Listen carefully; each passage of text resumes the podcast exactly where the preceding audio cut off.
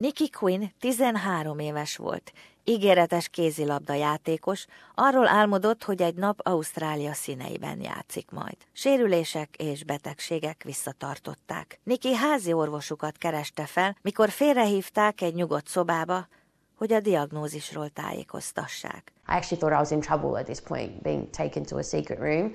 Um, and then the doctor walked in with tears in his eyes and um, I saw the kind of fear in my mum's eyes after that and he sat down and said, uh, Nikki, you have leukemia. A gyógykezelés során a kemoterápia allergiás rohamot váltott ki nála, ezért orvosilag előidézett kómába tették. Niki szervei elkezdtek leállni. A kemoterápia ugyanis nem csak megmenthet, de meg is ölhet. A New South Wales Egyetemen dolgozó Maria Cavalaris professzor magyarázza, mi is történt.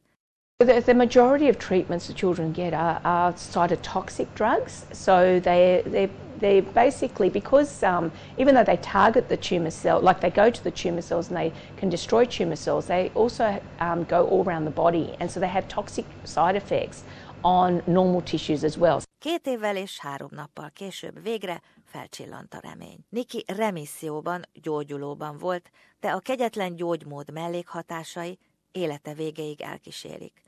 Ma már 23 éves. I've got um, a vascular necrosis, which is dead bone essentially throughout my body, so that's really painful. Um, I have chronic pain from that, and um, I was also diagnosed with fibromyalgia.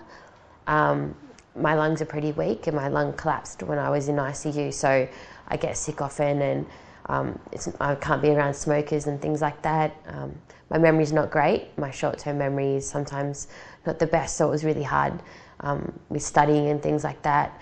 And I had post-traumatic stress and survivor's guilt. Cavalaris professzor azon dolgozik, hogy a gyerekkori rákbetegségek gyógykezelésének mellékhatásait kizárják. A csoport egy olyan eljárást fejleszt ki, mely során a normális sejteket megkímélik, amikor a beteg daganatos sejteket megtámadják. Munkájukat széles körben elismerik. Cavalaris professzor megkapta a New South Wales-i államminiszter tudományos és fejlesztési vezetői díját. Munkatársa Justin Gooding professzor azt mondja, a kitüntetés nagyon nagy jelentőségű. Well, I think the recognition is really important as a motivator, but it's not what drives people. What drives Maria is really trying to get down to zero childhood cancer. Um, I think the prize is really a, a reflection of what great work she does and what contribution she makes. Mary O'Kane, a New South Wales kormány vezető tudósa, annak a bizottságnak a tagja, amely bizottság évről évre a díjat odaítéli. Azt mondja, Cavalaris professzor kijelölése az együttműködés miatt is kiemelkedő. She sort of tackles a range of problems in, in cancer area very innovatively, very creatively, and she's such an enthusiast. She brings in scientists from lots of areas and so really leverages work not only of her own innovation, but the innovation of other great collaborators.